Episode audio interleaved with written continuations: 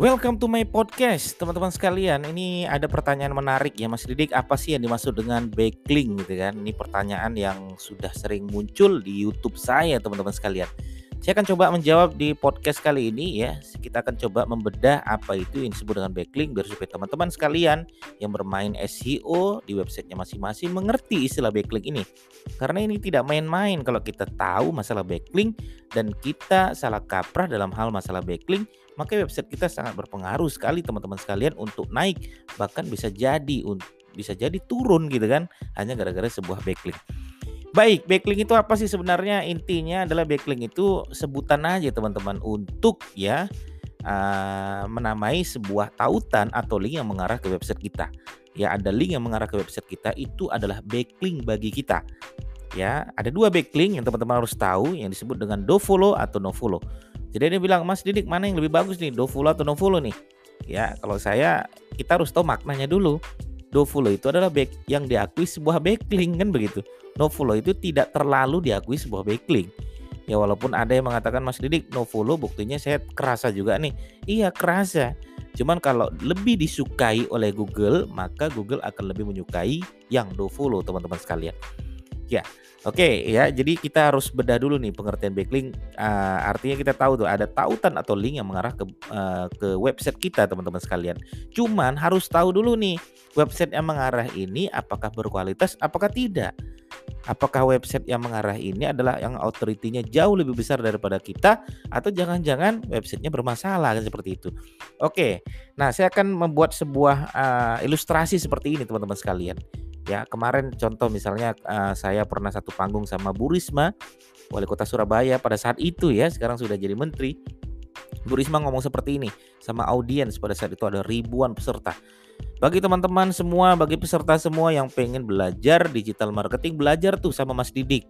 Ya, Bu Risma ngomong seperti itu. Nah, pertanyaan saya adalah, apakah nama saya naik? Apakah nama saya jadi bagus? Maka teman-teman akan menjawab, iya dong bagus. Lah kenapa? Karena yang ngomong adalah Bu Risma. Ya itu artinya Bu Risma sedang memberikan rekomendasi kepada saya. Itu artinya Bu Risma telah memberikan backlink kepada saya. Ya, intinya seperti itu teman-teman sekalian. Jadi kalau misalnya Bu Risma ngomong seperti itu, kenapa bisa nama saya jadi bagus? Karena Bu Risma otoritinya bagus. Karena Bu Risma otoritinya lebih tinggi daripada saya.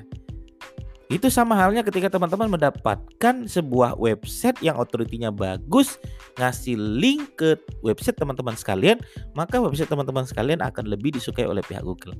Maka kadang saya pernah ditanya juga seperti ini, Mas Didik, ya mana yang lebih bagus, banyak-banyakan backlink atau sementara nih ada website yang backlinknya nggak terlalu banyak bahkan cuma satu atau dua tapi kok dia malah lebih uh, nomor satu di uh, halaman Google gitu kan maka saya bilang kalau teman-teman ranking di Google itu banyak faktor ya. Ini nggak akan kita bedah di sini nanti akan akan kita bedah di podcast berikutnya. Salah satu faktornya adalah emang backlink salah satu faktornya.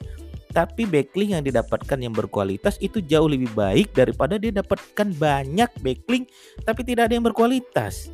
Ya semua backlinknya itu ya backlink backlink yang terlalu uh, umum gitu sementara dia mendapatkan backlink yang eksklusif dan tentunya mendapatkan authority yang jauh lebih besar. Ya. Nah sekarang pertanyaan seperti ini. Bagaimana kalau misalnya uh, ilustrasi saya balik seperti ini? Ya ada seorang uh, apa namanya pakar koruptor gitu kan ngomong seperti ini sama teman-temannya. Pakar koruptor ini terkenal banget di Indonesia. Autoritinya bagus banget di Indonesia. Ngomong seperti ini sama audiens. Hai bro, dia bilang, kalau mau belajar digital marketing, belajar tuh sama Mas Didik. Nah sekarang pertanyaannya, apakah nama saya jadi bagus atau tidak kira-kira? Apakah nama saya naik atau tidak kira-kira? Maka teman-teman akan menjawab, ah, kayaknya enggak deh Mas Didik. Lah kenapa? Karena yang ngomong adalah orang yang memiliki authority yang buruk. Gitu kan? Dia adalah pakar koruptor, jelek namanya ngasih rekomendasi tentang digital marketing ke saya. Maka nama saya ikut-ikutan jelek walaupun nama saya jadi naik gitu ya. Ini sama halnya ketika teman-teman mendapatkan sebuah backlink dari sebuah website yang bermasalah. Secara authority dia bagus tapi dia bermasalah di Google gitu kan. Ya, historinya bermasalah.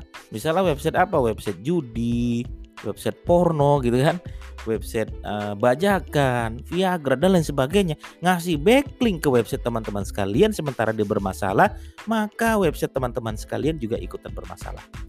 Ya, jadi polanya seperti itu gitu kan. Ya. Nah, jadi sebaik-baik backlink itu seperti apa? Sebaik-baik backlink adalah teman-teman mendapatkan backlink yang berkualitas tanpa teman-teman pesan. Nah, itu jauh lebih baik tuh. Ya, jadi teman-teman membuat sebuah konten yang menarik, yang unik, yang bagus, kemudian direferensikan oleh orang lain, maka itu adalah backlink sebaik-baiknya. Sebaik-baik backlink. Ya, teman-teman membuat sebuah konten yang unik dan menarik kemudian direferensikan oleh Wikipedia misalnya teman-teman dapat uh, backlink dari Wikipedia. Nah, itu adalah sebaik-baik backlink seperti itu.